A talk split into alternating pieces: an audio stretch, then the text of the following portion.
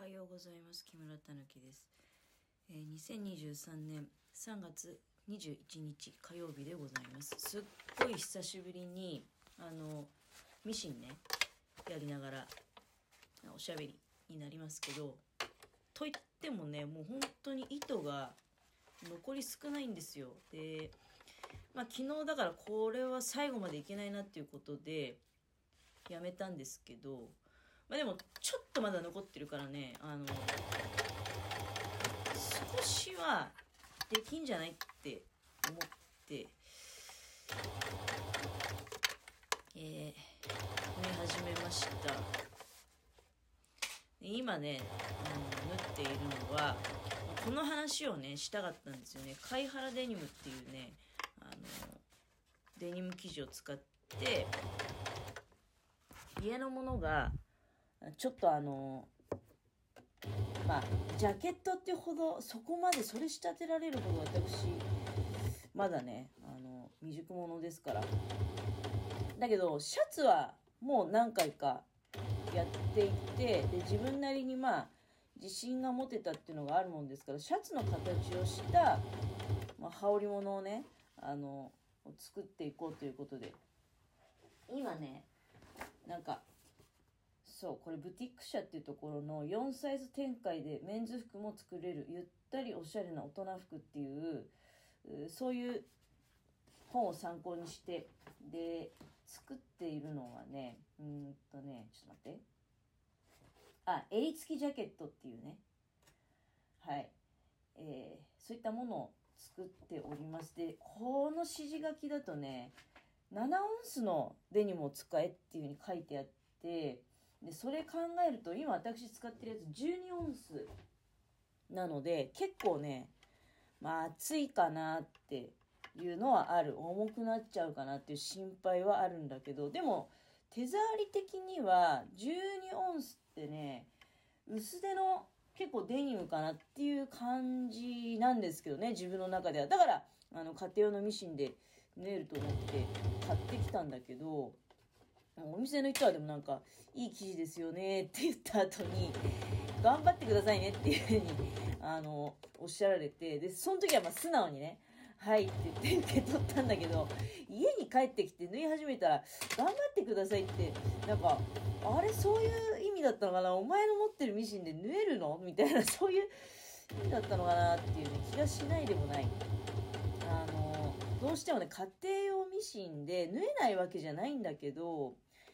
やっぱりねあの縫い目が安定しないかなっていう部分はあるんですよ。ちょっと頑張っちゃってるかなっていうね。でそういう意味ではうんまあ、やっぱりねだからこういうさすごくいい生地なんだけどいい生地に出会うと自分の腕の未熟さとあとは道具。道具のねうん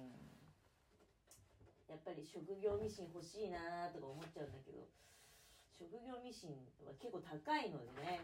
あのそんなに簡単にね欲しいとは言えないですよね。まあでもこうやって出来上がった品物を見てもらってね家のものに。まあいつかねあの買ってもらえるといいなって10万円以上するんだけど、まあ、こういう趣味っていうのはだからさ家のものなんかね、プラモデル好きでやってて、プラモデルなんか、あの何の役にも立たないじゃないとか 言ってはいるんだけど、趣味としてはさ、そのプラモデル一個一個って、まあ、金額的にはちっちゃいじゃないですか。だから、あのまあ、可愛らしい感じしますよね。私のやってる方の趣味って、結局、どうしてもこれ必要ってなった時の出費がなんかでかいんじゃないかなって気がして、結構ね、あの負担だよねって。でなおかつ職業ミシンを手に入れるってなってくるとじゃあ職業ミシンっていうぐらいなんだけど仕事で使いなさいよってね仕事をしなさいよっていう風になんか言われそうな気もするけどそれどうなんかなっていうのもあったりして。まあとにかくねあのまあまあまあ。いやでもなんとか着れる感じではね着れる感じには仕上がっていくんじゃないかなっていうふうに思ってはいるんですけれど。でいや昨日の午前中からこんなことずっとやっててさもう左腕がガッチガチ。結構ねあの力いるんですよこういう構成作業って。しかもずっと一日通しでやってると左でもずれないように一生懸命押さえてるじゃん。その左手とかね左腕の負担は結構大きいなっていうのが。じゃあやるなよっていう話なんですけどまあまあついついねやりたくなってしまう。まあそれが趣味っていうやつですよね。疲れても疲れちゃうんだけどついついやりたくなってしまうっていうのが趣味なんだよなーなんて思いながら。うんまあこれうまくね着れるようなものができるといいんだけどいやあの貝原デニムってねまあセーマセンターセーマセンタービルのえっとあれなんてお店だったかな千葉白生地千葉白生地販売っていうお店だったかな。あーなんかミシンが怪しい音してきてやだやだ。まあねこれ壊れたらねほんとマジで職業用ミシン手出しちゃおうかなとか思ったりしてるけどねその時はまた自分の転機だよねきっと。あ下糸がなくなったわ。上糸がなくなる前に下糸がなくなった。これでいよいよ。まあちょっと今中途半端なんだけどね。全部いけるかなと思ったら全部いけなかった。変な音がした原因っていうのは下糸がなくなるよっていうそういう合図だったんだね。よしじゃあこれでやめておしゃべりに集中しましょうか。貝原デニムね。千葉センタービルの中の確か千葉白生地販売っていうような名前だったような気がするんだけどレシート見ればわかるんですけどね。でそこで、まあ、貝原デニムっていうのをね目にした時に正直最初はえ貝原デニムって何なのっていうふうに、まあ、思いました。どういうことっていうね全然知らなくて。で、まあ、当然家に帰ってからその時は本当にもう買うことだけがなんか一生懸命でそのスマホなんか取り出して調べる。店頭でそういうの調べるっていうのもなんかねあの失礼ですよね。店頭でスマホ出してなんかさどうなのみたいなことやったりするとちょっとまあほらもしかしたら撮影はやめてくださいみたいなそんなことも声かけられちゃうと困るしだからお店の中では一切ね私はスマホは取り出したりとかしないんですけどそういう特にねあのまあスーパーとかだったら家のものにあのこれ買って買うけどどう？とかそういうそのぐらいの電話するけど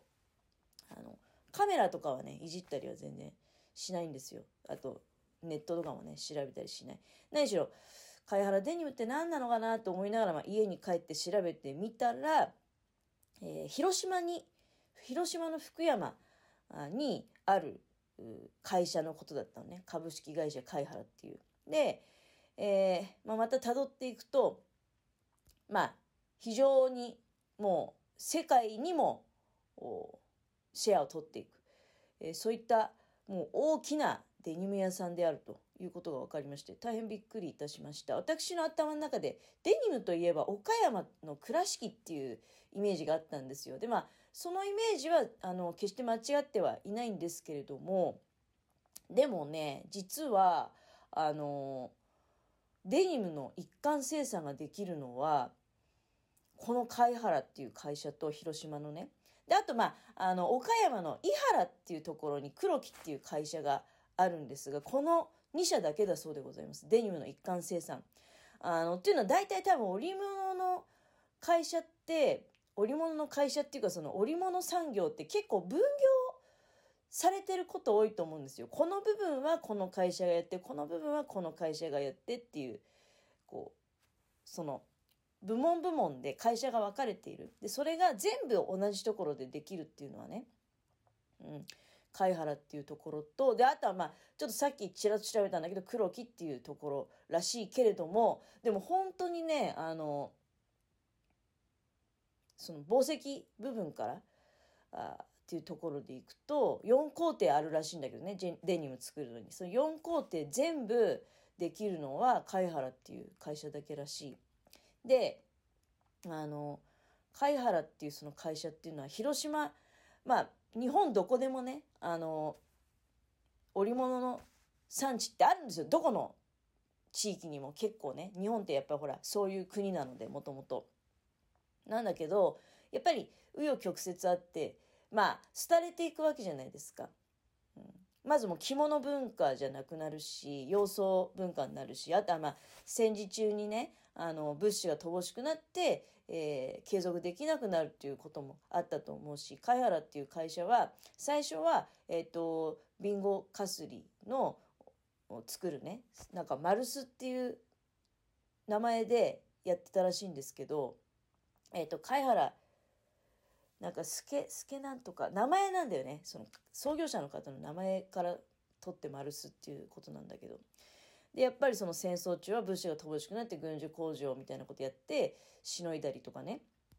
うん、いろいろあるんだけど、まあ一番画期的だったの、で、まあ、あのね、もう、またここで早くもネット丸投げなんですけど、貝原のホームページめちゃめちゃかっこいいし、いろんな情報いっぱい出てるので、ぜひ見に行っていただきたいなと。私なんかもう貝原デニム知ってから、何遍貝原のあのホームページに行ってよ読み物をね、読ませていただいてることが、あのいろんな面白い情報がいっぱい入っているホームページございます。あのそういう広島の